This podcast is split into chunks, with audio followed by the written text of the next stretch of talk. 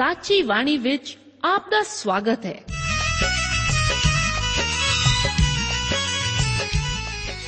ਪ੍ਰਿय ਸ਼੍ਰੋਤਾ, ਇਹ ਸਾਚੀ ਬਾਣੀ ਕੀ ਹੈ? ਹੋਰ ਇਹ ਸਾਨੂੰ ਕਿੱਥੇ ਮਿਲੂਗੀ? ਇਹ ਸਾਚੀ ਬਾਣੀ ਦਾ ਸਾਡੇ ਜੀਵਨ ਵਿੱਚ ਲਾਭ ਕੀ ਹੈ? ਇਹਦਾ ਸਾਡੇ ਜੀਵਨ ਵਿੱਚ ਮੋਲ ਕੀ ਹੈ? ਇਹ ਸਾਰੇ ਪ੍ਰਸ਼ਨਾਂ ਦਾ ਉੱਤਰ ਸਾਨੂੰ ਇੱਕੋ ਹੀ ਜਗ੍ਹਾ ਲੱਭ ਸਕਦਾ ਹੈ ਤੇ ਉਹ ਹੈ ਜੀਵਤ ਵਚਨ ਧਰਮ ਸ਼ਾਸਤਰ ਬਾਈਬਲ। ਉਹੀ ਜੀਵਤ ਵਚਨ ਦਾ ਅਸੀਂ ਇਸ ਕਾਰਜਕ੍ਰਮ ਵਿੱਚ ਅਧਿਐਨ ਕਰਾਂਗੇ। ਤੇ ਹੁਣ ਪਵਿੱਤਰ ਸ਼ਾਸਤਰ ਬਾਈਬਲ ਦਾ ਅਧਿਐਨ ਸ਼ੁਰੂ ਕਰਨ ਤੋਂ ਪਹਿਲਾਂ ਅਸੀਂ ਆਪਣੇ ਮਨਾਂ ਨੂੰ ਤਿਆਰ ਕਰੀਏ ਇਸ ਭਜਨ ਨਾਲ।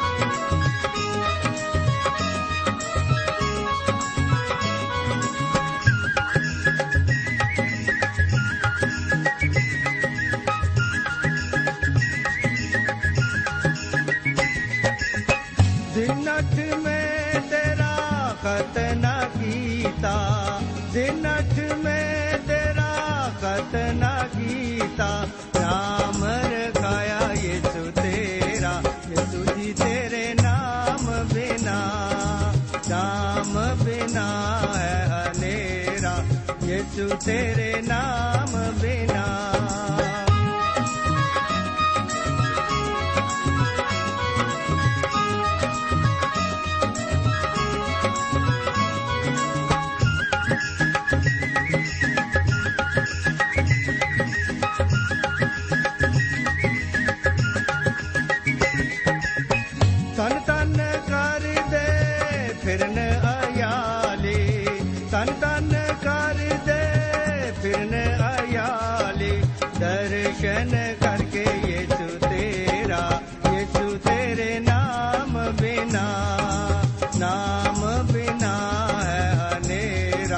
ਯੇਸੂ ਤੇਰੇ ਨਾਮ ਬਿਨਾ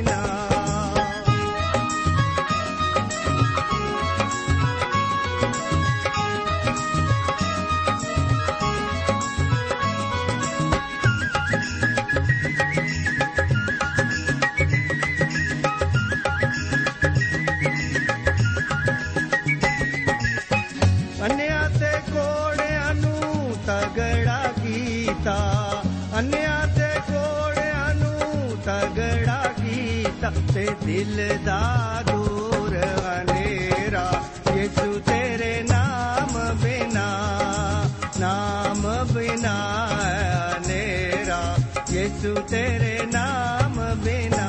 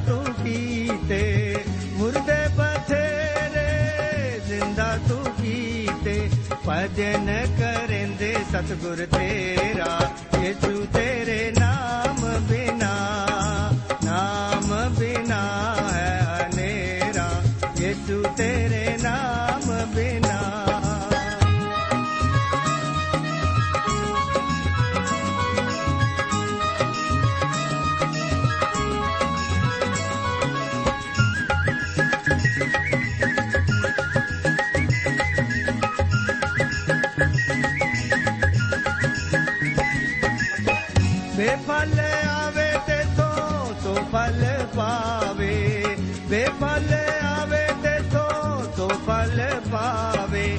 ਤਨ ਤਨ ਨਾ ਸੁਆਮੀ ਤੇਰਾ ਯੇਸੂ ਤੇਰੇ ਨਾਮ ਬਿਨਾ ਨਾਮ ਬਿਨਾ ਹੈ ਹਨੇਰਾ। ਯੇਸੂ ਤੇਰੇ ਨਾਮ ਬਿਨਾ। ਬਾਈਬਲ ਧਰਮ ਸ਼ਾਸਤਰ ਦੇ ਵਚਨ ਹਨ ਕਿ ਕੀ ਤੁਸੀਂ ਇਹ ਨਹੀਂ ਜਾਣਦੇ ਜੋ ਤੁਸੀਂ ਪਰਮੇਸ਼ਵਰ ਦੀ ਹੈਕਲ ਹੋ? ਅਤੇ ਪਰਮੇਸ਼ਵਰ ਦਾ ਆਤਮਾ ਤੁਹਾਡੇ ਵਿੱਚ ਵਸਦਾ ਹੈ। ਜੇ ਕੋਈ ਪਰਮੇਸ਼ਵਰ ਦੀ ਹੈਕਲ ਦਾ ਨਾਸ ਕਰੇ, ਤਾਂ ਪਰਮੇਸ਼ਵਰ ਉਹਦਾ ਨਾਸ ਕਰੇਗਾ। ਕਿਉਂ ਜੋ ਪਰਮੇਸ਼ਵਰ ਦੀ ਹੈਕਲ ਪਵਿੱਤਰ ਹੈ ਅਤੇ ਇਹੋ ਤੁਸੀਂ ਹੋ। ਪਿਆਰੇ ਦੋਸਤੋ, ਅੱਜ ਦੇ ਇਸ ਬਾਈਬਲ ਅਧਿਐਨ ਪ੍ਰੋਗਰਾਮ ਵਿੱਚ ਲੇਵੀਆਂ ਦੀ ਪੋਥੀ ਦੇ 25 ਅਧਿਆਏ ਦਾ ਅਧਿਐਨ ਕਰਨ ਲਈ ਮੈਂ ਆਪ ਦਾ ਸਵਾਗਤ ਕਰਦਾ ਹਾਂ। ਇਸ ਅਧਿਆਏ ਦਾ ਮੁੱਖ ਵਿਸ਼ਾ ਵਾਅਦੇ ਦੇ ਦੇਸ਼ ਵਿੱਚ ਲਾਗੂ ਹੋਣ ਵਾਲੇ ਨਿਯਮਾਂ ਨਾਲ ਸੰਬੰਧਿਤ ਹੈ, ਜਿਸ ਵਿੱਚ ਸਬਤ ਦੇ ਵਰੇ ਆਨੰਦ ਦੇ ਵਰੇ ਅਤੇ ਵਿਅਕਤੀਆਂ ਅਤੇ ਜਾਇਦਾਦ ਦੇ ਛੁਡਾਉਣ ਦੇ ਨਿਯਮਾਂ ਦਾ ਜ਼ਿਕਰ ਆਉਂਦਾ ਹੈ। ਇਹ موسی ਦੀ ਵਿਵਸਥਾ ਇਸرائیਲੀਆਂ ਨੂੰ ਦਿੱਤੀ ਗਈ ਸੀ। ਪਰ ਇਸ ਦਾ ਸੰਬੰਧ ਖਾਸ ਕਰਕੇ ਫਿਲਿਸਤੀਨ ਦੇ ਦੇਸ਼ ਨਾਲ ਵੀ ਸੀ। ਇਸ ਅਧਿਆਇ ਦਾ ਮੁੱਖ ਵਿਸ਼ਾ ਇਹੀ ਹੈ। ਇੱਥੇ ਵਰਣਨ ਨਿਯਮਾਂ ਨੂੰ ਉਨਾ ਚਿਰ ਲਾਗੂ ਨਹੀਂ ਸੀ ਕੀਤਾ ਜਾ ਸਕਿਆ, ਜਿੰਨਾ ਚਿਰ ਇਸرائیਲੀ ਕਨਾਨ ਦੇਸ਼ ਵਿੱਚ ਦਾਖਲ ਨਹੀਂ ਸੀ ਹੋ ਗਏ। ਇਸ ਅਧਿਆਏ ਵਿੱਚ ਦੇਸ਼ ਸ਼ਬਦ ਅਤੇ ਇਸ ਨਾਲ ਸੰਬੰਧਿਤ ਬਿਆਨ ਵਾਰ-ਵਾਰ ਕੀਤੇ ਗਏ ਹਨ, ਕਿਉਂਕਿ ਇਸ ਅਧਿਆਏ ਵਿੱਚ ਵਰਣਨ ਹਰ ਗੱਲ ਉਸ ਦੇਸ਼ ਨਾਲ ਜੁੜੀ ਹੋਈ ਹੈ, ਜੋ ਕਿ ਪਰਮੇਸ਼ਵਰ ਨੇ ਇਸਰਾਇਲ ਨੂੰ ਦਿੱਤਾ ਸੀ। ਇਹ ਨਿਯਮ ਇੱਕ ਖਾਸ ਕੌਮ ਨੂੰ ਇੱਕ ਖਾਸ ਦੇਸ਼ ਵਿੱਚ ਰਹਿਣ ਲਈ ਦਿੱਤੇ ਗਏ ਸਨ। ਪੁਰਾਣੇ ਨੇਮ ਦੇ ਇਹਨਾਂ ਨਿਯਮਾਂ ਨੂੰ ਕਲੀਸਿਆ ਉੱਤੇ ਜਿਉਣ ਦੀ ਰਾਹ ਕਰਕੇ ਲਾਗੂ ਨਹੀਂ ਕੀਤਾ ਜਾ ਸਕਦਾ। ਇਸ ਲੇਵੀਆਂ ਦੀ ਪੋਥੀ ਦਾ ਅਧਿਐਨ 7 ਅੰਕ ਦੇ ਅਧਿਐਨ ਤੋਂ ਬਗੈਰ ਅਧੂਰਾ ਹੀ ਹੈ। ਇਸ ਦਾ ਭਾਵ ਪੂਰਨਤਾ ਨਾ ਹੋ ਕੇ ਮੁਕੰਮਲਤਾ ਹੀ ਹੈ। ਲੇਵੀਆਂ ਦੀ ਪੋਥੀ ਅਤੇ ਪ੍ਰਕਾਸ਼ ਦੀ ਪੋਥੀ ਵਿੱਚ ਵਰਤੇ 7 ਅੰਕ ਵਿੱਚ ਗੂੜਾ ਆਪਸੀ ਸੰਬੰਧ ਹੈ। ਸਮੇਂ ਨੂੰ ਜਨ ਸਮੂਹ ਅਤੇ ਰੀਤੀ ਰਿਵਾਜਾਂ ਦੇ ਲਿਹਾਜ਼ ਨਾਲ ਵੀ 7 ਭਾਗਾਂ ਵਿੱਚ ਵੰਡਿਆ ਗਿਆ ਸੀ। ਇਸ ਵਿੱਚ 7ਵੇਂ ਦਿਨ 7ਵੇਂ ਹਫ਼ਤੇ 7ਵੇਂ ਮਹੀਨੇ ਅਤੇ 7ਵੇਂ ਸਾਲ ਦਾ ਜ਼ਿਕਰ ਹੈ। ਪਰਮੇਸ਼ਵਰ ਨੇ 7ਵੇਂ ਦਿਨ ਵਿਸ਼ਰਾਮ ਨੂੰ ਇਸ ਕਰਕੇ ਨਹੀਂ ਸੀ ਕੀਤਾ ਕਿ ਉਹ ਥੱਕ ਗਿਆ ਸੀ। ਪਰ ਕਿਉਂਕਿ ਉਸਨੇ 6 ਦਿਨਾਂ ਵਿੱਚ ਸ੍ਰਿਸ਼ਟੀ ਦੀ ਰਚਨਾ ਨੂੰ ਪੂਰਾ ਕਰ ਲਿਆ ਸੀ ਅਤੇ ਹੁਣ ਹੋਰ ਕੁਝ ਕਰਨ ਨੂੰ ਬਾਕੀ ਨਹੀਂ ਸੀ, ਰਚਣ ਨੂੰ ਬਾਕੀ ਨਹੀਂ ਸੀ ਰਹਿ ਗਿਆ। ਸਬਤ ਨੂੰ ਸਮੇਂ ਦੀ ਮਿਣਤੀ ਦਾ ਆਧਾਰ ਖੰਡ ਬਣਾਇਆ ਗਿਆ ਸੀ ਅਤੇ ਸਬਤ ਤੋਂ ਲੈ ਕੇ ਅੱਗੇ ਸਮੇਂ ਦੀ ਮਿਣਤੀ ਦੇ ਅੱਗੇ ਵਾਧੇ ਖੰਡ ਸਨ। ਲੇਵੀਆਂ ਦੀ ਪੋਥੀ ਉਸ ਦਾ 25 ਅਧਿਆਏ ਉਸ ਦੀ 1 ਆਇਤ ਤੋਂ ਲੈ ਕੇ 7 ਆਇਤ ਤੱਕ ਸਬਤ ਦੇ ਵਰੇ ਦਾ ਜ਼ਿਕਰ ਇਸ ਤਰ੍ਹਾਂ ਕੀਤਾ ਗਿਆ ਹੈ। ਫਿਰ ਯਹੋਵਾ موسی ਨੂੰ ਸੀਨਾ ਦੇ ਪਹਾੜ ਵਿੱਚ ਬੋਲਿਆ, ਕਿ ਇਸرائیਲੀਆਂ ਨਾਲ ਗੱਲ ਕਰ ਅਤੇ ਉਹਨਾਂ ਨੂੰ ਆਖ, ਜਾਂ ਤੁਸੀਂ ਉਸ ਦੇਸ਼ ਵਿੱਚ ਆ ਜਾਓ, ਜੋ ਮੈਂ ਤੁਹਾਨੂੰ ਦਿੰਦਾ ਹਾਂ, ਤਾਂ ਉਹ ਦੇਸ਼ ਯਹੋਵਾ ਦੇ ਅੱਗੇ ਇੱਕ ਸਬਤ ਰੱਖੇ। 6 ਵਰੇ ਤੈਂ ਆਪਣੀ ਪੈਲੀ ਬੀਜਣੀ ਅਤੇ 6 ਵਰੇ ਤੂੰ ਆਪਣੀਆਂ ਦਾਖਾਂ ਦੀ ਬਾਗਵਾਨੀ ਕਰੀ। ਅਤੇ ਉਸ ਦੇ ਫਲਾਂ ਨੂੰ ਸਾਂਭੀ, ਪਰ 7ਵੇਂ ਵਰੇ ਵਿੱਚ ਧਰਤੀ ਦੇ ਵਿਸ਼ਰਾਮ ਦਾ ਸਬਤ ਹੋਵੇਗਾ। ਯਹੋਵਾ ਦੇ ਅੱਗੇ ਇੱਕ ਸਬਤ, ਤੂੰ ਨਾ ਆਪਣੀ ਪੈਲੀ ਬੀਜੀ, ਨਾ ਆਪਣੇ ਦਾਖਾਂ ਦੀ ਬਾਗਵਾਨੀ ਕਰੀ। ਜਿਹੜੀ ਤੇਰੀ ਹਾੜੀ ਵਿੱਚ ਆਪੇ ਹੀ ਉਗ ਪਵੇ ਉਸ ਨੂੰ ਤੂੰ ਨਾ ਵੱਢੀ, ਨਾ ਆਪਣਿਆਂ ਵੇਲਿਆਂ ਬਾਗਾਂ ਵਿੱਚੋਂ ਦਾਖਾਂ ਤੋੜੀ, ਕਿਉਂ ਜੋ ਉਹ ਧਰਤੀ ਦੇ ਲਈ ਵਿਸ਼ਰਾਮ ਦਾ ਵਰਾ ਹੈ। ਅਤੇ ਧਰਤੀ ਦਾ ਸਬਤ ਤੁਹਾਡੇ ਲਈ ਭੋਜਨ ਹੋਵੇਗਾ। ਤੇਰੇ ਲਈ, ਤੇਰੇ ਟਹਿਲੂਏ ਦੇ ਲਈ, ਤੇਰੀ ਟਹਿਲਣ ਦੇ ਲਈ ਅਤੇ ਤੇਰੇ ਮਜ਼ਦੂਰ ਦੇ ਲਈ ਅਤੇ ਓਪਰੇ ਦੇ ਲਈ ਜੋ ਤੇਰੇ ਨਾਲ ਵਸਦਾ ਹੈ ਅਤੇ ਤੇਰੇ ਡੰਗਰਾਂ ਦੇ ਲਈ ਅਤੇ ਉਹਨਾਂ ਜਾਨਵਰਾਂ ਦੇ ਲਈ ਜੋ ਤੇਰੇ ਦੇਸ਼ ਵਿੱਚ ਹਨ, ਉਸ ਦਾ ਸਾਰਾ ਵਾਧੂ ਭੋਜਨ ਹੋਵੇਗਾ। ਇੱਥੇ ਪਰਮੇਸ਼ਵਰ ਸਾਨੂੰ ਵਾਪਸ ਸਿਨੇਈ ਪਰਬਤ ਕੋਲ ਲੈ ਜਾ ਕੇ ਜੋ ਕੁਝ ਕਨਾਨ ਦੇਸ਼ ਵਿੱਚ ਲਾਗੂ ਕੀਤਾ ਜਾਣਾ ਹੈ, ਉਸ ਦੇ ਬਾਰੇ ਦੱਸਦਾ ਹੈ।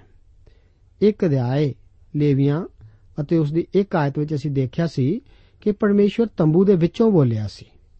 ਹੁਣ ਉਹ ਸਬਤ ਨੂੰ ਮਨੁੱਖ ਅਤੇ ਧਰਤੀ ਦੋਹਾਂ ਵਾਸਤੇ ਲਾਗੂ ਕਰਦਾ ਹੈ। ਸੱਤਵਾਂ ਵਰਾ ਵੀ ਧਰਤੀ ਵਾਸਤੇ ਹੈ। ਸੱਤਵੇਂ ਦਿਨ ਦਾ ਵਿਚਾਰ ਸਾਨੂੰ ਵਾਪਸ ਸ੍ਰਿਸ਼ਟੀ ਦੀ ਰਚਨਾ ਵਿੱਚ ਲੈ ਜਾਂਦਾ ਹੈ। ਜਦੋਂ ਕਿ ਸ੍ਰਿਸ਼ਟੀ ਦੇ ਕੰਮ ਨੂੰ ਪੂਰਾ ਕਰਕੇ ਵਿਸ਼ਰਾਮ ਕੀਤਾ ਸੀ। ਸਬਤ ਦਾ ਭਾਵ ਅਰਥ ਵਿਸ਼ਰਾਮ ਹੈ, ਜੋ ਕਿ ਛੁਟਕਾਰੇ ਦੇ ਵਿਸ਼ਰਾਮ ਨਾਲ ਜੁੜਿਆ ਹੋਇਆ ਹੈ। ਵਚਨ ਦੱਸਦਾ ਹੈ ਕਿ ਗੱਲ ਕਾਦੀ, ਪਰਮੇਸ਼ਵਰ ਦੀ ਪਰਜਾ ਲਈ ਸਬਤ ਦਾ ਆਰਾਮ ਅਜੇ ਬਾਕੀ ਰਹਿੰਦਾ ਹੈ, ਕਿਉਂਕਿ ਜਿਹੜਾ ਉਹਦੇ ਆਰਾਮ ਵਿੱਚ ਵੜ ਗਿਆ, ਉਹਨੇ ਵੀ ਆਪ ਆਪਣਿਆਂ ਕੰਮਾਂ ਤੋਂ ਵਿਹਲਿਆਂ ਹੋ ਕੇ ਆਰਾਮ ਕੀਤਾ ਜਿਵੇਂ ਪਰਮੇਸ਼ਵਰ ਨੇ ਆਪਣਿਆਂ ਕੰਮਾਂ ਤੋਂ। ਸੋ ਆਓ, ਅਸੀਂ ਉਸ ਆਰਾਮ ਵਿੱਚ ਵੜਨ ਦਾ ਯਤਨ ਕਰੀਏ। ਭਈ ਕੋਈ ਉਹਨਾਂ ਵਾਂਗੂ ਆਣ ਆਗਿਆਕਾਰੀ ਦੇ ਕਾਰਨ ਡਿੱਗ ਨਾ ਪਵੇ। ਇਹਨਾਂ ਆਇਤਾਂ ਵਿੱਚ ਵਿਸ਼ਰਾਮ ਦਾ ਸ਼ਬਦਿਕ ਅਰਥ ਸ਼ਬਦ ਦੇ ਮੰਨਣ ਤੋਂ ਹੈ।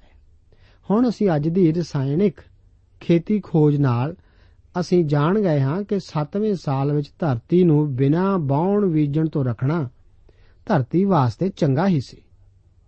ਜ਼ਮੀਨ ਦੀ ਵਾਹੀ ਕਰਨ ਵਾਲਿਆਂ ਲਈ ਵੀ ਇਹ ਠੀਕ ਸੀ। ਭਾਵੇਂ ਉਹ ਆਪਣੇ ਦੂਸਰੇ ਜ਼ਰੂਰੀ ਕੰਮ ਕਰ ਸਕਦੇ ਸਨ। ਇਹ ਸਬਤ ਦਾ ਵਰਾ ਇਸرائیਲੀਆਂ ਨੂੰ ਲੋਭ ਤੋਂ ਮੁਕਤ ਕਰਨ ਵਾਸਤੇ ਸੀ।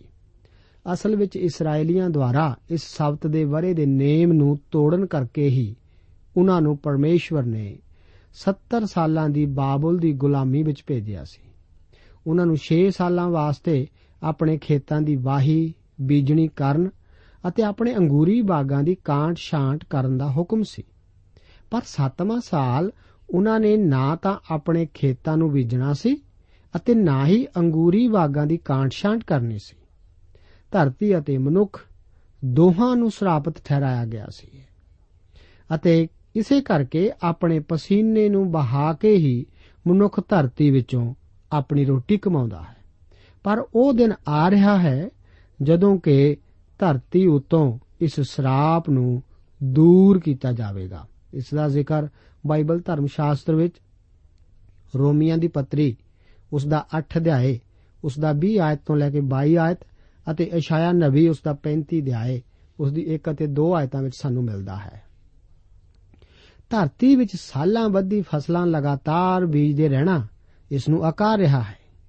ਸਬਤ ਦਾ ਵਰਾ ਅਸਲ ਵਿੱਚ ਇੱਕ ਅੱਛੀ ਖੇਤੀ ਵਾਸਤੇ ਲਾਭਦਾਇਕ ਸਿਧਾਂਤ ਸੀ ਜਿਸ ਨੂੰ ਪਰਮੇਸ਼ਵਰ ਨੇ ਆਪਣੇ ਲੋਕਾਂ ਵਾਸਤੇ ਠਹਿਰਾਇਆ ਸੀ। ਇਹ ਜਾਣਨਾ ਕਿੰਨਾ ਰੋਚਕ ਹੈ ਕਿ ਪਰਮੇਸ਼ਵਰ ਖੇਤੀਬਾੜੀ ਬਾਰੇ ਵੀ ਸਭ ਕੁਝ ਜਾਣਦਾ ਹੈ। ਹੈ ਨਾ? 5 ਤੋਂ 7 ਆਇਤਾਂ ਵਿੱਚ ਦੱਸਿਆ ਗਿਆ ਹੈ ਕਿ ਸਬਤ ਦੇ ਵਰੇ ਦੌਰਾਨ ਲੋਕਾਂ ਦੀਆਂ ਜਿਸਮਾਨੀ ਜ਼ਰੂਰਤਾਂ ਕਿਵੇਂ ਪੂਰੀਆਂ ਕੀਤੀਆਂ ਜਾਣੀਆਂ ਸਨ। ਉਹ ਧਰਤੀ ਇੰਨੀ ਉਪਜਾਊ ਸੀ ਕਿ ਹਰ ਸਾਲ ਉਸ ਵਿੱਚ ਬੀਜਣਾ ਜ਼ਰੂਰੀ ਨਹੀਂ ਸੀ। ਅਬਰਾਹਮ ਦੇ ਸਮੇਂ ਅਫਰਾਤ ਘਾਟੀ ਵਿੱਚ ਬਿਲਕੁਲ ਬੀਜਣਾ ਨਹੀਂ ਸੀ ਪੈਂਦਾ। ਅਨਾਜ ਬਿਨ ਬੀਜਿਆਂ ਪੈਦਾ ਹੁੰਦਾ ਸੀ। ਇਸਰਾਇਲ ਦੀ ਧਰਤੀ ਵਿੱਚੋਂ ਮਾਲਕ, ਉਸ ਦੇ ਨੌਕਰਾਂ ਅਤੇ ਓਪਰਿਆਂ ਵਾਸਤੇ ਕਾਫੀ ਪੈਦਾਵਾਰ ਹੋ ਜਾਂਦੀ ਸੀ। ਪਸ਼ੂ ਵੀ ਅਣਵਾਹੀ ਧਰਤੀ ਉੱਤੇ ਉਗਿਆ ਘਾਹ ਚਰ ਕੇ ਪਲ ਜਾਂਦੇ ਸਨ। ਇਸ ਤਰ੍ਹਾਂ ਸਬਤ ਦੇ ਬਰੇ ਪਰਮੇਸ਼ਵਰ ਦੋਵੇਂ ਆਦਮੀ ਅਤੇ ਪਸ਼ੂ ਇਸرائیਲੀ ਅਤੇ ਓਪਰੇ ਅਤੇ ਅਮੀਰ ਅਤੇ ਗਰੀਬ ਦੀ ਪਰਵਰਿਸ਼ ਕਰਦਾ ਸੀ। ਹਰ ਨੂੰ ਖਾਣ ਲਈ ਕਾਫੀ ਦਿੱਤਾ ਜਾਂਦਾ ਸੀ। ਫਿਰ ਵੀ ਉਹ ਵੇਚਣ ਵਾਸਤੇ ਕੁਝ ਵੀ ਨਹੀਂ ਵੱਢ ਸਕਦੇ ਸਨ। ਕੁਝ ਸਮਾਂ ਪਹਿਲਾਂ ਇੱਕ ਮੇਰਾ ਗਵਾਂਢੀ ਮੈਨੂੰ ਪੁੱਛਣ ਲੱਗਾ ਕਿ ਤੁਸੀਂ ਸ਼ਬਦ ਨੂੰ ਕਿਉਂ ਨਹੀਂ ਮੰਨਦੇ? ਮੈਂ ਉਸ ਨੂੰ ਕਿਹਾ ਕਿ ਮੈਂ ਤਾਂ ਸ਼ਬਦ ਰੱਖਦਾ ਹੀ ਆ ਰਿਹਾ ਹਾਂ। ਹਰ ਸੋਮਵਾਰ। ਹਰ ਮੰਗਲਵਾਰ ਅਤੇ ਹਰ ਹਫ਼ਤੇ ਦੇ ਹਰੇਕ ਦਿਨ ਨੂੰ। ਫਿਰ ਮੈਂ ਉਸ ਨੂੰ ਸਮਝਾਉਣ ਲੱਗਾ ਕਿ ਸਬਤ ਦਾ ਅਰਥ ਹੈ ਵਿਸ਼ਰਾਮ ਅਤੇ ਛੁਟਕਾਰੇ ਦੇ ਵਿਸ਼ਰਾਮ ਵਿੱਚ ਪਹੁੰਚਾਏ ਗਏ ਹਾਂ। ਅਸੀਂ ਆਪਣੇ ਕੰਮਾਂ ਤੋਂ ਵਿਹਲੇ ਹੋ ਕੇ ਯੀਸ਼ੂ ਮਸੀਹ ਵਿੱਚ ਵਿਸ਼ਵਾਸ ਕਰ ਚੁੱਕੇ ਹਾਂ, ਜੋ ਕਿ ਹਰ ਇੱਕ ਦਿਨ ਨੂੰ ਵਿਸ਼ਰਾਮ ਦਾ ਦਿਨ ਬਣਾਉਂਦਾ ਹੈ, ਮਸੀਹ ਵਿੱਚ ਵਿਸ਼ਰਾਮ ਦਾ। ਪਰ ਉਸਨੇ ਇਸ ਨੂੰ ਪਸੰਦ ਨਾ ਕੀਤਾ। ਫਿਰ ਮੈਂ ਉਸ ਨੂੰ ਪੁੱਛਿਆ ਕਿ ਕੀ ਤੂੰ موسی ਦੀ ਵਿਵਸਥਾ ਨੂੰ ਪੂਰਾ ਕਰਦਾ ਹੈ? ਕੀ ਇਸرائیਲੀਆਂ ਦੀ ਤਰ੍ਹਾਂ ਆਪ ਸਬਤ ਨੂੰ ਪੂਰਾ ਕਰਦੇ ਹੋ? ਉਹ ਬੜੀ ਦ੍ਰਿੜਤਾ ਨਾਲ ਕਹਿਣ ਲੱਗਾ ਕਿ ਉਹ ਕਰ ਰਿਹਾ ਹੈ। ਮੈਂ ਉਸ ਨੂੰ ਦੱਸਿਆ ਕਿ ਸਬਤ ਸਿਰਫ ਇੱਕ ਦਿਨ ਦੇ ਬਿਸ਼ਰਾਮ ਤੋਂ ਵੱਧ ਕੇ ਇੱਕ ਸਬਤ ਦੇ ਬਰੇ ਨਾਲ ਵੀ ਸੰਬੰਧਿਤ ਸੀ। ਮੈਂ ਆਪ ਨੂੰ ਦੱਸ ਦੇਵਾਂ ਕਿ موسی ਦੀ ਸ਼ਰ੍ਹਾ ਨੂੰ ਪੂਰਾ ਨਹੀਂ ਸੀ ਇਹ ਕਰਦਾ। ਉਹ ਤਾਂ ਸਿਰਫ ਇਸ ਦਾ ਇੱਕ ਨਾਮ ਮਾਤਰ ਭਾਗ ਹੀ ਪੂਰਾ ਕਰਦਾ ਸੀ। ਉਹ ਸਬਤ ਦੇ ਬਰੇ ਅਤੇ ਆਨੰਦ ਦੇ ਬਰੇ ਨੂੰ ਬਿਲਕੁਲ ਨਹੀਂ ਸੀ ਪੂਰਾ ਕਰਦਾ। ਇਸ ਸਭ ਦੇ ਦੁਆਰਾ ਪਰਮੇਸ਼ਰ ਇਸرائیਲੀਆਂ ਨੂੰ ਬਹੁਤ ਕੁਝ ਸਿਖਾ ਰਿਹਾ ਸੀ। ਪਰਮੇਸ਼ਰ ਨੇ ਕਿਸੇ ਨੂੰ ਕਤਈ, ਧਰਤੀ ਉੱਤੇ ਏਕਾਧਿਕਾਰ ਜਮਾ ਕੇ ਗਰੀਬਾਂ ਦੀ ਸੰਭਾਲ ਦੀ ਲੁੱਟਖਸੁੱਟ ਨਹੀਂ ਸੀ ਹੋਣ ਦਿੱਤੀ। ਪਰਮੇਸ਼ਵਰ ਜ਼ਮੀਨ ਅਤੇ ਗਰੀਬਾਂ ਦੀ ਇੱਕੋ ਸਮੇਂ ਸੁਰੱਖਿਆ ਕਰ ਰਿਹਾ ਸੀ। ਉਹ ਸਿਖਾ ਰਿਹਾ ਸੀ ਕਿ ਧਰਤੀ ਪਾਪ ਦੇ ਅਧੀਨ ਹੈ, ਪਰ ਉਹ ਦਿਨ ਆ ਰਿਹਾ ਹੈ ਜਦੋਂ ਕਿ ਧਰਤੀ ਬਹੁਤਾਇਤ ਵਿੱਚ ਪੈਦਾਵਾਰ ਕਰੇਗੀ। ਅੱਜ ਸੰਸਾਰ ਜਨਸੰਖਿਆ ਵਿਸਫੋਟ ਦੀ ਚਿੰਤਾ ਕਰਕੇ ਸੋਚ ਰਿਹਾ ਹੈ ਕਿ ਕੀ ਧਰਤੀ ਸਭ ਲਈ ਕਾਫੀ ਭੋਜਨ ਪੈਦਾ ਕਰ ਸਕੇਗੀ। ਮੇਰੇ ਦੋਸਤੋ, ਜਦੋਂ ਸਰਾਪ ਦੂਰ ਕੀਤਾ ਜਾਵੇਗਾ ਤਾਂ ਧਰਤੀ ਇੰਨੀ ਮਿਕਦਾਰ ਵਿੱਚ ਪੈਦਾਵਾਰ ਕਰੇਗੀ ਜਿੰਨੀ ਕਿ ਮਨੁੱਖ ਦੇ ਗਿਰ ਜਾਣ ਤੋਂ ਬਾਅਦ ਕਦੇ ਨਹੀਂ ਹੋਈ। ਪਰਮੇਸ਼ਵਰ ਮਨੁੱਖਾਂ ਦੀਆਂ ਸਾਰੀਆਂ ਜ਼ਰੂਰਤਾਂ ਦੀ ਪੂਰਤੀ ਕਰਤਾ ਹੈ। ਉਹ ਇਸ ਸਾਰੀ ਧਰਤੀ ਦਾ ਮਾਲਕ ਹੈ। 8 ਤੋਂ 24 ਆਇਤਾਂ ਵਿੱਚ ਆਨੰਦ ਦੇ ਵਰੇ ਦਾ ਜ਼ਿਕਰ ਇਸ ਤਰ੍ਹਾਂ ਹੈ। ਇੱਥੇ ਅਸੀਂ ਪੜ੍ਹਦੇ ਹਾਂ, ਅਤੇ ਤੈਂ ਵਰਿਆਂ ਦੇ ਸੱਤ ਸਬਤ ਗਿਣਨੇ ਔਰ ਥਾਤ ਸੱਤੋ ਸੱਤ ਵਰੇ ਅਤੇ ਉਹਨਾਂ ਸੱਤਾਂ ਵਾ, ਸਬਤਾਂ ਦੇ ਵਰਿਆਂ ਦਾ ਵੇਲਾ। ਸੋ ਤੇਰੇ ਲਈ 49 ਵਰੇ ਹੋਣ। ਤਾਂ ਤੂੰ ਆਨੰਦ ਦੀ ਤੁਰੀ 7ਵੇਂ ਮਹੀਨੇ ਦੀ 15ਵੀਂ ਮਿਤੀ ਨੂੰ ਸੁਣਾਵੀਂ। ਅਰਥਾਤ ਪ੍ਰਾਸ਼ਚਿਤ ਦੇ ਦਿਨ ਨੂੰ ਆਪਣੇ ਸਾਰੇ ਦੇਸ਼ ਵਿੱਚ ਤੁਸੀਂ ਤੁਰੀ ਸੁਣਾਉਣੀ। ਅਤੇ ਤੁਸੀਂ 50ਵੇਂ ਵਰੇ ਨੂੰ ਪਵਿੱਤਰ ਰੱਖਣਾ ਅਤੇ ਦੇਸ਼ ਦੇ ਸਾਰਿਆਂ ਵਾਸੀਆਂ ਦੇ ਲਈ ਛੁਟਕਾਰੇ ਦਾ ਹੋਕਾ ਦੇਣਾ, ਇਹ ਤੁਹਾਡੇ ਲਈ ਆਨੰਦ ਹੋਵੇਗਾ ਅਤੇ ਤੁਸੀਂ ਆਪੋ ਆਪਣੀ ਪਤਰੀ ਵਿੱਚ ਮੁੜ ਜਾਣਾ ਅਤੇ ਤੁਸੀਂ ਆਪੋ ਆਪਣੇ ਟੱਬਰਾਂ ਵਿੱਚ ਮੁੜ ਜਾਣਾ, ਉਹ 50ਵਾਂ ਵਰਾ ਤੁਹਾਡੇ ਲਈ ਆਨੰਦ ਦਾ ਹੋਵੇਗਾ। ਤੁਸੀਂ ਨਾ ਬੀਜਣਾ, ਨਾ ਉਸ ਦੇ ਵਿੱਚ ਜਿਹੜਾ ਆਪੇ ਉਗ ਪਵੇ ਵੱਢਣਾ, ਨਾ ਉਸ ਦੇ ਵਿੱਚ ਆਪਣੇ ਵੇਲੇ ਬਾਗ ਦੀਆਂ ਦਾਖਾਂ ਤੋੜਨੀਆਂ। ਕਿਉਂ ਜੋ ਉਹ ਆਨੰਦ ਦਾ ਹੈ, ਉਹ ਤੁਹਾਡੇ ਲਈ ਪਵਿੱਤਰ ਹੋਵੇ। ਤੁਸੀਂ ਉਸ ਦਾ ਵਾਧੂ ਪੈਲੀ ਵਿੱਚੋਂ ਖਾਣਾ। ਇਸ ਆਨੰਦ ਦੇ ਵਰੇ ਵਿੱਚ ਤੁਸੀਂ ਸਭਨਾ ਆਪੋ ਆਪਣੀ ਪੱਤੀ ਵਿੱਚ ਮੁੜ ਜਾਣਾ। ਅਤੇ ਜੇ ਤੂੰ ਆਪਣੇ ਗਵਾਂਢੀ ਪਾਸ ਕੁਝ ਵੇਚੇ ਜਾਂ ਆਪਣੇ ਗਵਾਂਢੀ ਦੇ ਹੱਥੋਂ ਕੁਝ ਮੁੱਲ ਲਵੇਂ, ਤਾਂ ਤੁਸੀਂ ਇੱਕ ਦੂਜੇ ਨੂੰ ਦੁੱਖ ਨਾ ਦੇਣਾ। ਆਨੰਦ ਦੇ ਪਿੱਛੋਂ ਜਿੰਨੇ ਵਰੇ ਹਨ, ਉਹਨਾਂ ਦੇ ਅਨੁਸਾਰ ਤੁਸੀਂ ਆਪਣਾ ਗਵਾਂਢੀ ਤੋਂ ਮੁੱਲ ਲੈਣਾ ਅਤੇ ਖੱਟੀ ਦੇ ਵਰਿਆਂ ਦੇ ਲੇਖੇ ਦੇ ਅਨੁਸਾਰ ਉਹ ਤੇਰੇ ਹੱਥ ਵੇਚ ਲਵੇ। ਵਰਿਆਂ ਦੇ ਵਧਣ ਦੇ ਅਨੁਸਾਰ ਤੂੰ ਉਸ ਦਾ ਮੁੱਲ ਵਧਾਵੀਂ ਅਤੇ ਵਰਿਆਂ ਦੇ ਘਟਣ ਦੇ ਅਨੁਸਾਰ ਤੂੰ ਉਸ ਦਾ ਮੁੱਲ ਘਟਾਵੀਂ। ਕਿਉਂ ਜੋ ਖੱਟੀ ਦੇ ਵਰਿਆਂ ਦੇ ਲੇਖੇ ਦੇ ਅਨੁਸਾਰ ਉਹ ਤੇਰੇ ਕੋਲ ਵੇਚ ਲੈਂਦਾ ਹੈ। ਸੋ ਤੁਸੀਂ ਇੱਕ ਦੂਜੇ ਨੂੰ ਦੁੱਖ ਨਾ ਦੇਣਾ, ਪਰ ਤੂੰ ਆਪਣੇ ਪਰਮੇਸ਼ਵਰ ਤੋਂ ਡਰੀ, ਕਿਉਂ ਜੋ ਮੈਂ ਯਹੋਵਾ ਤੁਹਾਡਾ ਪਰਮੇਸ਼ਵਰ ਹਾਂ। ਸੋ ਤੁਸੀਂ ਮੇਰੀਆਂ ਵਿਧਾਂ ਪੂਰੀਆਂ ਕਰਨਾ ਅਤੇ ਮੇਰੇ ਨਿਯਮਾਂ ਨੂੰ ਮੰਨ ਕੇ ਪੂਰੀਆਂ ਕਰਨਾ। ਫਿਰ ਤੁਸੀਂ ਦੇਸ਼ ਵਿੱਚ ਸੁਖ ਸਾਂਦ ਨਾਲ ਰਹੋਗੇ ਅਤੇ ਉਹ ਦੇਸ਼ ਆਪਣਾ ਫਲ ਉਗਾਵੇਗਾ ਅਤੇ ਤੁਸੀਂ ਰੱਜ ਕੇ ਖਾਓਗੇ। ਅਤੇ ਤੁਸੀਂ ਉਸ ਦੇਸ਼ ਵਿੱਚ ਸੁਖ ਸਾਂਦ ਨਾਲ ਰਹੋਗੇ। ਅਤੇ ਜੇ ਕਦੀ ਤੁਸੀਂ ਆਖੋ, ਭਈ ਸੱਤਵੇਂ ਵਰੇ ਨੂੰ ਅਸੀਂ ਕੀ ਖਾਵਾਂਗੇ? ਵੇਖੋ, ਅਸੀਂ ਬੀਜਾਂਗੇ ਨਹੀਂ, ਨਾ ਅਸੀਂ ਅੰਨ ਸੰਭਾਂਗੇ। ਤਦ ਮੈਂ ਤੁਹਾਡੇ ਉੱਤੇ 6ਵੇਂ ਵਰੇ ਵਿੱਚ ਵਰ ਪਾਵਾਂਗਾ, ਅਤੇ ਉਹ ਤਿੰਨਾਂ ਵਰਿਆਂ ਦੇ ਲਈ ਫਲ ਉਗਾਵੇਗਾ। ਅਤੇ ਤੁਸੀਂ 8ਵੇਂ ਵਰੇ ਵਿੱਚ ਬੀਜਣਾ ਅਤੇ 9ਵੇਂ ਵਰੇ ਤੀਕਰ ਅਜੇ ਪਹਿਲੇ ਹੀ ਫਲ ਖਾਂਦੇ ਹੋਵੋਗੇ। ਜਦ ਤੋੜੀ ਉਸ ਦੇ ਫਲ ਨਾ ਆਉਣ ਤਦ ਤੋੜੀ ਤੁਸੀਂ ਪੁਰਾਣੇ ਤੋਂ ਖਾਂਦੇ ਰਹੋਗੇ। ਧਰਤੀ ਸਦਾ ਦੇ ਲਈ ਵੇਚੀ ਨਾ ਜਾਏ, ਕਿਉਂ ਜੋ ਧਰਤੀ ਮੇਰੀ ਹੈ, ਕਿਉਂ ਜੋ ਤੁਸੀਂ ਓਪਰੇ ਅਤੇ ਪੁਰਾਣੇ ਮੇਰੇ ਕੋਲ ਹੋ। ਅਤੇ ਤੁਹਾਡੀ ਪੱਤੀ ਦੀ ਸਾਰੀ ਧਰਤੀ ਤੁਸੀਂ ਧਰਤੀ ਦਾ ਮੁੜਾਉਣਾ ਮੰਨ ਲੈਣਾ। ਅਸੀਂ ਇੱਥੇ ਦੇਖਦੇ ਹਾਂ ਕਿ 50ਵਾਂ ਵਰਾ ਆਨੰਦ ਦਾ ਵਰਾ ਸੀ। ਇਸ ਸਮੇਂ ਦੀ ਸਭ ਤੋਂ ਵੱਡੀ ਇਕਾਈ ਸੀ। ਜੋ ਕਿ 50 ਸਾਲ ਦੀ ਸੀ। ਅੱਜ ਕੱਲ ਅਸੀਂ ਪੱਟੇ ਤੇ ਜਾਂ ਠੇਕੇ ਤੇ ਜ਼ਮੀਨ ਦਾ ਲੈਣ ਦੇਣ ਕਰਦੇ ਹਾਂ, ਜੋ ਕਿ 50 ਸਾਲ ਜਾਂ 99 ਸਾਲ ਤੱਕ ਅਕਸਰ ਕੀਤਾ ਜਾਂਦਾ ਹੈ। ਪਰਮੇਸ਼ਰ ਨੇ ਵੀ ਇਸੇ ਤਰ੍ਹਾਂ ਕੀਤਾ ਸੀ। ਹਰ ਸਦੀ ਵਿੱਚ ਦੋ ਆਨੰਦ ਦੇ ਵਰੇ ਆਉਂਦੇ ਹਨ। 9 ਆਇਤ ਵਿੱਚ ਇਸ ਵਰੇ ਦੀ ਉੱਚ ਕੋਟੀ ਦੇ ਬਿੰਦੂ ਬਾਰੇ ਦੱਸਿਆ ਗਿਆ ਹੈ। ਅਸਲ ਵਿੱਚ ਮੂਸਾ ਦੀ ਪ੍ਰਣਾਲੀ ਅਧੀਨ ਇਹ ਸਭ ਤੋਂ ਵੱਧ ਆਨੰਦ ਦਾ ਸਮਾਂ ਸੀ। ਇਸ ਨੂੰ ਸ਼ਿਨਾਤ ਹਯੋਬੇਲ ਭਾਵ ਛਤਰੇ ਦਾ ਸਿੰਘ ਕਿਹਾ ਜਾਂਦਾ ਸੀ। ਸਮਾਂ ਪਾ ਕੇ ਯੋਬੇਲ ਦਾ ਅਰਥ ਤੁਰ ਹੀ ਹੋ ਗਿਆ। ਇਸ ਨੂੰ 21 ਵਾਰ ਆਨੰਦ 5 ਵਾਰ ਛਤਰੇ ਦਾ ਸਿੰਘ ਅਤੇ ਇੱਕ ਵਾਰ ਤੁਰੀ ਕਿਹਾ ਗਿਆ ਹੈ। ਸਾਰੇ ਦੇਸ਼ ਵਿੱਚ ਇਸ ਤੁਰੀ ਦੀ ਆਵਾਜ਼ ਸੁਣਾਈ ਦਿੰਦੀ ਸੀ। ਹੋ ਸਕਦਾ ਹੈ ਇਹ ਤੰਬੂ ਵਿੱਚੋਂ ਵਜਾ ਕੇ ਸ਼ੁਰੂ ਕਰਕੇ ਬਾਅਦ ਵਿੱਚ ਦਾਨ ਤੋਂ ਬੇਰਸ਼ੇਵਾ ਤੱਕ ਹਰ ਜਗ੍ਹਾ ਵਜਾਈ ਜਾਂਦੀ ਸੀ।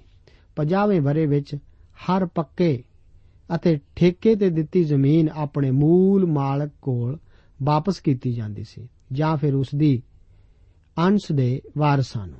ਇੱਕ ਗੁਲਾਮ ਵੀ ਇਸ ਤੁਰੀ ਦੀ ਆਵਾਜ਼ ਨਾਲ ਆਜ਼ਾਦ ਕੀਤਾ ਜਾਂਦਾ ਸੀ। ਮੇਰੇ ਦੋਸਤ, ਅਸੀਂ ਵੀ ਤਾਂ ਇਸੇ ਤਰ੍ਹਾਂ ਖੁਸ਼ਖਬਰੀ ਦੇ ਟੰਡੋਰੇ ਦੁਆਰਾ ਇਸ ਕਿਰਪਾ ਦੇ ਯੁੱਗ ਵਿੱਚ ਬਚਾਏ ਗਏ ਹਾਂ।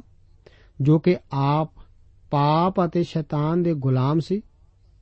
ਵਚਨ ਦੱਸਦਾ ਹੈ, ਧੰਨਵਾਦ ਹੈ ਪਰਮੇਸ਼ਵਰ ਦਾ ਕਿ ਭਾਵੇਂ ਤੁਸੀਂ ਪਾਪ ਦੇ ਦਾਸ ਹੋ, ਪਰ ਜਿਸ ਸਿੱਖਿਆ ਦੇ ਸੰਚੇ ਵਿੱਚ ਢਾਲੇ ਗਏ, ਤੁਸੀਂ ਮਨੋ ਉਹਦੇ ਆਗਿਆਕਾਰ ਹੋ ਗਏ ਅਤੇ ਪਾਪ ਤੋਂ ਛੁੱਟ ਕੇ ਤੁਸੀਂ ਧਰਮ ਦੇ ਦਾਸ ਬਣ ਗਏ। ਪਾਪ ਦੀ ਮਜ਼ਦੂਰੀ ਤਾਂ ਮੌਤ ਹੈ, ਪਰ ਪਰਮੇਸ਼ਵਰ ਦੀ ਬਖਸ਼ਿਸ਼ ਮਸੀਹ ਯੀਸ਼ੂ ਸਾਡੇ ਪ੍ਰਭੂ ਵਿੱਚ ਸੁਦੀਪਕ ਜੀਵਨ ਹੈ। ਆਨੰਦ ਦੇ ਬਰੇ ਵਿੱਚ ਸਭ ਕੁਝ ਆਜ਼ਾਦ ਹੋ ਜਾਂਦਾ ਸੀ। ਮੇਰੇ ਦੋਸਤ, ਜਦੋਂ ਆਪ ਮਸੀਹ ਕੋਲ ਆਉਂਦੇ ਹੋ ਤਾਂ ਪਾਪ ਦੇ ਸਵਾਲ ਦਾ ਨਿਪਟਾਰਾ ਹੋ ਜਾਂਦਾ ਹੈ। ਉਸਨੇ ਹਰਜਾਨਾ ਭਰ ਦਿੱਤਾ ਅਤੇ ਆਪ ਆਜ਼ਾਦ ਹੋ। ਵਚਨ ਦੱਸਦਾ ਹੈ ਕਿ ਤੁਸੀਂ ਪਾਪਾਂ ਤੋਂ ਛੁੱਟ ਕੇ ਅਤੇ ਪਰਮੇਸ਼ਵਰ ਦੇ ਦਾਸ ਬਣ ਕੇ ਪਵਿੱਤਰਤਾਈ ਦੇ ਲਈ ਆਪਣਾ ਫਲ ਅਤੇ ਓੜਕ ਨੂੰ ਸੁਦੀਪਕ ਜੀਵਨ ਪਾਉਂਦੇ ਹੋ। ਆਜ਼ਾਦੀ ਲਈ ਮਸੀਹ ਨੇ ਤੁਹਾਨੂੰ ਆਜ਼ਾਦ ਕੀਤਾ। ਇਸ ਲਈ ਦ੍ਰਿੜ ਰਹੋ ਅਤੇ ਗੁਲਾਮੀ ਦੇ ਜੂਲੇ ਹੇਠਾਂ ਮੁੜ ਕੇ ਨਾ ਝੁਪੋ ਪ੍ਰਭੂ ਯੀਸ਼ੂ ਜੀ ਗਰੀਬਾਂ ਨੂੰ ਜਾਂ ਗੁਲਾਮਾਂ ਨੂੰ ਖੁਸ਼ਖਬਰੀ ਸੁਣਾਉਣ ਆਏ। ਇਸ ਦੀ ਅੰਤਲੀ ਪੂਰਤੀ ਮਸੀਹ ਦੇ ਹਜ਼ਾਰ ਸਾਲਾਂ ਦੇ ਰਾਜ ਦੇ ਦੌਰਾਨ ਹੋਵੇਗੀ। ਇਸ ਦਾ ਜ਼ਿਕਰ ਅਸ਼ਾਇਆ ਨਬੀ ਉਸ ਦਾ 11 ਅਧਿਆਏ 35 ਅਧਿਆਏ 40 ਅਧਿਆਏ ਇਸ ਤੋਂ ਬਾਅਦ ਜਰਮਿਆ ਨਬੀ ਦਾ 23 ਅਧਿਆਏ ਮੀਕਾ ਨਬੀ ਦਾ 4 ਅਧਿਆਏ ਅਤੇ ਪ੍ਰਕਾਸ਼ ਦੀ ਪੋਥੀ ਦੇ 20 ਅਧਿਆਏ ਵਿੱਚ ਹੈ। 13 ਤੋਂ ਲੈ ਕੇ 24 ਆਇਤਾਂ ਵਿੱਚ ਦੇਖਦੇ ਹਾਂ ਕਿ ਹਰ ਸੰਪਤੀ ਆਪਣੇ ਮੂਲ ਮਾਲਕ ਕੋਲ ਵਾਪਸ ਚਲੇ ਜਾਂਦੀ ਸੀ। ਇਹ ਸਾਮਵਾਦ ਅਤੇ ਪੂੰਜੀਵਾਦ ਵਿੱਚ ਚੋਣ ਨਾ ਹੋ ਕੇ ਪਰਮੇਸ਼ਵਰ ਦੀ ਯੋਜਨਾ ਹੀ ਸੀ। ਇਸ ਦਾ ਮਾਲਕ ਪਰਮੇਸ਼ਵਰ ਸੀ ਅਤੇ ਇਸਰਾਇਲ ਇਸ ਦਾ ਪੱਟੇਦਾਰ।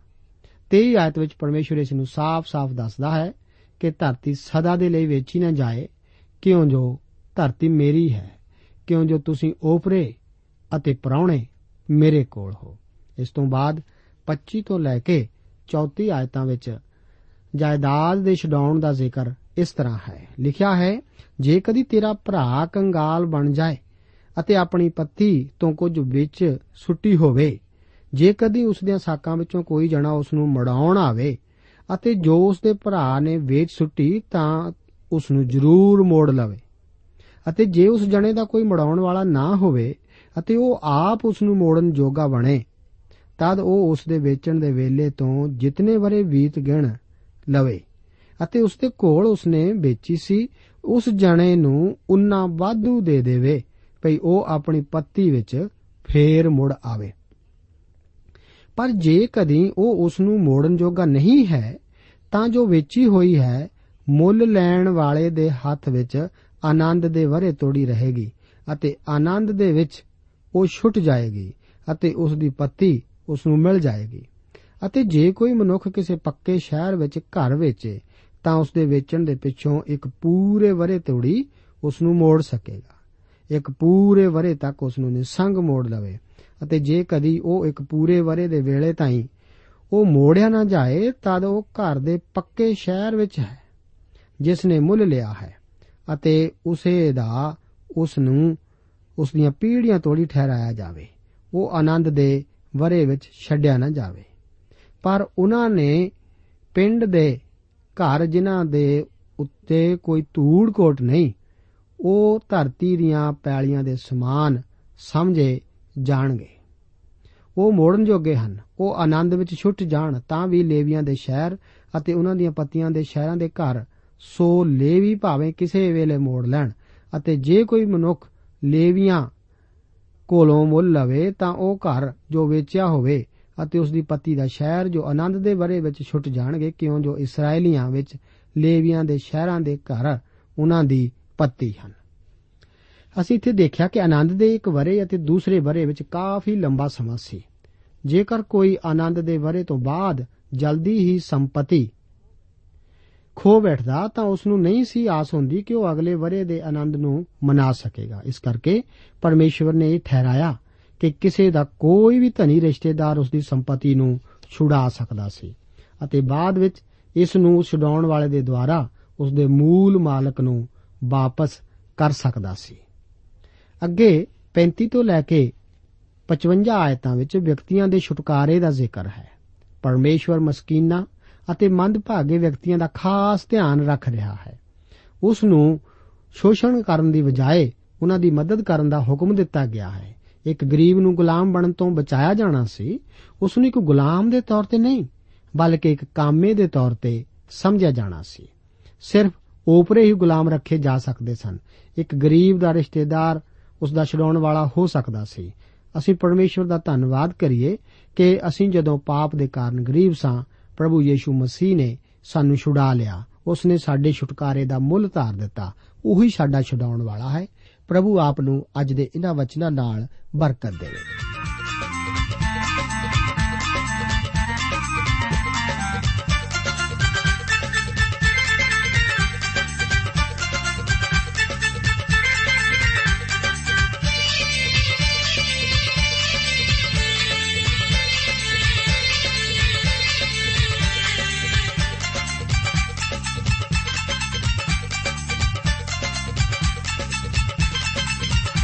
ਅਸੀਂ ਯਿਸੂ ਮਸੀਹ ਦੇ ਵਿੱਚ ਰੰਗੇ ਹਾਂ। ਕੋਈ ਜਾਣੇ ਨਾ ਜਾਣੇ, ਅਸੀਂ ਯਿਸੂ ਮਸੀਹ ਦੇ ਵਿੱਚ ਰੰਗੇ ਹਾਂ। ਕੋਈ ਜਾਣੇ ਨਾ ਜਾਣੇ, ਭਾਵੇਂ ਚੰਗੇ ਤੇ ਭਾਵੇਂ ਮੰਦੇ ਹਾਂ। ਕੋਈ ਜਾਣੇ ਨਾ ਜਾਣੇ, ਭਾਵੇਂ ਚੰਗੇ ਤੇ ਭਾਵੇਂ ਮੰਦੇ ਹਾਂ। ਕੋਈ ਜਾਣੇ ਨਾ ਜਾਣੇ।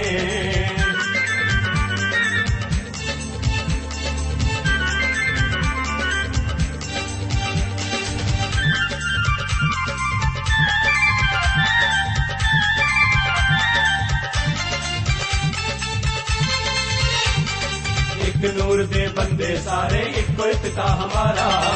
ਇੱਕ ਨੂਰ ਦੇ ਬੰਦੇ ਸਾਰੇ, ਇੱਕੋ ਹੀ ਪਿਤਾ ਹਮਾਰਾ। ਇੱਕ ਨੂਰ ਨਾਲ ਪੈਦਾ ਕੀਤਾ ਰੱਬ ਨੇ ਇਹ ਜਗ ਸਾਰਾ। ਇੱਕ ਨੂਰ ਨਾਲ ਪੈਦਾ ਕੀਤਾ ਰੱਬ ਨੇ ਇਹ ਜਗ ਸਾਰਾ। ਐਵੇਂ ਜਾਤਾਂ ਪਾਤਾਂ ਦੇ ਵਿੱਚ ਵੰਡੇ ਹਾਂ। ਕੋਈ ਜਾਣੇ ਨਾ ਜਾਣੇ।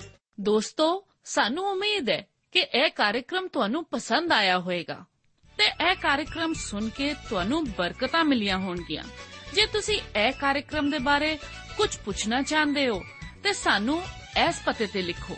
Programme Sachi Bani, post box number 1715 sector 36 Chandigarh 160036 ਪਤਾ ਇੱਕ ਵਾਰ ਫੇਰ ਸੁਣ ਲਓ। Programme Sachi Bani, post box number 1715 sector 36 Chandigarh 160036 ਸਾਡਾ ਈਮੇਲ ਪਤਾ ਹੈ punjabi ttb at twr.in ਪਤਾ ਇੱਕ ਵਾਰ ਫੇਰ ਸੁਣ ਲਓ punjabi ttb at twr.in ਹੁਣ ਸਾਡੇ ਪ੍ਰੋਗਰਾਮ ਦਾ ਸਮੇਂ ਸਮਾਪਤ ਹੁੰਦਾ ਹੈ ਉਮੀਦ ਹੈ ਅਗਲੇ ਪ੍ਰੋਗਰਾਮ ਵਿੱਚ ਤੁਹਾਡੇ ਨਾਲ ਫੇਰ ਪੇਂਟ ਹੋਏਗੀ ਰੱਬ ਤੁਹਾਨੂੰ ਬਰਕਤ ਦੇ